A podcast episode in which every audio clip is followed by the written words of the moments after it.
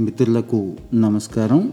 ఈ ఎపిసోడ్లో సామాన్యులకి సత్వరమే న్యాయం అందకపోతే అంటే సమయానికి టైంకి న్యాయం జరగకపోతే దానివల్ల జరిగే పరిణామాలు నష్టాలు ఎలా ఉంటాయనేది తెలుసుకుందాం. ఈ ఎపిసోడ్ మీకు నచ్చినట్లయితే మీ ఫ్రెండ్స్కి షేర్ చేయండి. సామాన్యులకి సత్వర న్యాయం సుదూర స్వప్నంగానే ఉండిపోయింది. స్వాతంత్రం వచ్చి ఎన్ని సంవత్సరాలైనా కూడా. పదకొండవ ప్రణాళిక సంఘం చేసిన సిఫార్సుతో సుమారు ఇరవై ఏళ్ళ క్రిందట ఈ ఫాస్ట్ ట్రాక్ కోర్టులని మొదలు పెట్టడం జరిగింది. అలాగని నూటికి నూరు శాతం ఏర్పాటు చేశామా? చేసినవన్నీ కూడా చక్కగా నడుస్తున్నాయా అంటే అబ్బే! ఇప్పటికీ మందకొడిగా ఉంది. కేసులు వేగంగా పరిష్కరించాలి అనే లక్ష్యంతో ఏర్పాటైన ఈ ప్రయోజనం మాత్రం నెరవేరటం లేదు. కేసులు కొండలను కరిగిస్తూ పెండింగ్లో ఉండిపోయిన దస్త్రాల దుమ్ము దులిపి ఈ ఫాస్ట్ ట్రాక్ కోర్టుల ద్వారా సత్వరమే న్యాయం అందించాలనేది సమున్నతమైన భావన. ఈ భావనకి ఈ లక్ష్యానికి ఆమడ దూరంలోనే ఉండిపోయింది. పోక్సో చట్టం కింద అపరిక్షితంగా ఉన్న కేసులు వందకు పైగా ఉన్న జిల్లాల్లో కూడా ఎలాంటి కోర్టులు ఏర్పాటు చేయాలన్నది ప్రభుత్వ ఉద్దేశం.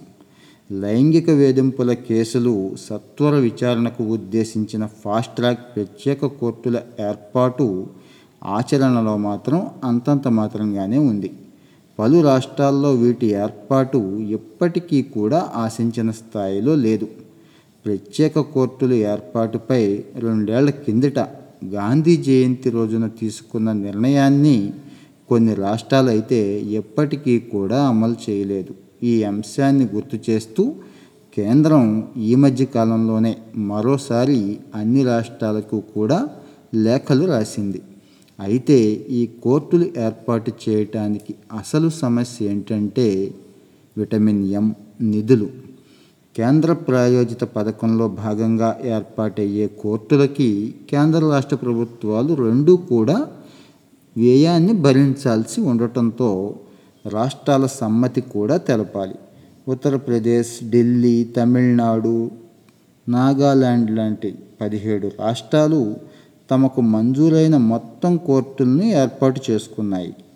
ఏపీలో అంటే ఆంధ్రప్రదేశ్లో పద్దెనిమిది కోర్టులు మంజూరవగా తొమ్మిది మాత్రమే ఏర్పాటైనాయి. బీహార్లో అయితే యాభై నాలుగు మంజూరవగా నలభై ఐదు. మహారాష్ట్రకు నూట ముప్పై ఎనిమిది మంజూరవగా కేవలం ముప్పై మూడు కోర్టులు మాత్రమే పనిచేయడం ప్రారంభించాయి. పశ్చిమ బెంగాల్కి నూట ఇరవై మూడు కోర్టులు మంజూరైనా కూడా వాటి ఏర్పాటుకి ఆ రాష్ట్రం ఇప్పటికీ అనుమతించలేదు. అండమాన్ నికోబార్ కేంద్రపాలిత ప్రాంతానికి ఒకటి మంజూరైంది కానీ ఇప్పటికీ అనుమతి లేదు రాష్ట్రం నుంచి. తమ రాష్ట్రంలో మహిళలపై దాడులు కేసులు లేనందువల్ల ప్రస్తుతానికి వాటి అవసరం లేదని అరుణాచల్ ప్రదేశ్ రాష్ట్రం వ్యాప్తంగా పాక్సో న్యాయస్థానాలు కలిపి ఏర్పాటైన సుమారు వెయ్యికి పైగా ఫాస్ట్ ట్రాక్ కోర్టులు ఈ ఏడాది ఆగస్టు వరకు యాభై ఆరు వేల రెండు వందల అరవై ఏడు కేసుల్ని పరిష్కరించాయి. ఇది సెంట్రల్లీ స్పాన్సర్డ్ స్కీమ్. ఈ కోర్టుల నిర్వహణకు కేంద్ర రాష్ట్ర ప్రభుత్వాలు కలిపి నిధులు సమకూర్చాలి. అరవై శాతం కేంద్రం నలభై శాతం ఆయా రాష్ట్రాలు భరించాల్సి ఉంటుంది. అయితే ఒక్కో కోర్టులో ఒక న్యాయాధికారి ఏడుగురు సిబ్బంది ఉంటారు. ప్రతి కోర్టు కూడా ఏడాదికి అరవై ఐదు నుంచి నూట అరవై ఐదులు కేసులు పరిష్కరించాలని చెప్పి టార్గెట్ కూడా ఇవ్వటం జరిగింది. ప్రతి కోర్టు నిర్వహణకి ఏటా డెబ్భై ఐదు లక్షలు అవసరమవుతాయనేది ఒక అంచనా. ప్రత్యేక కోర్టుల ఏర్పాటుకు తమ వంతు నిధులు సమకూర్చే విషయంలో రాష్ట్రాల ఆర్థిక పరిస్థితులు కారణంగా చూపిస్తూ తప్పుకుంటున్నాయి. కేంద్రం వద్ద తమ అసక్తతను వ్యక్తం చేస్తున్నాయి. మొత్తం వ్యయాన్ని కేంద్రమే భరించాలని చాలా రాష్ట్రాలు ఇప్పటికీ అడుగుతున్నాయి.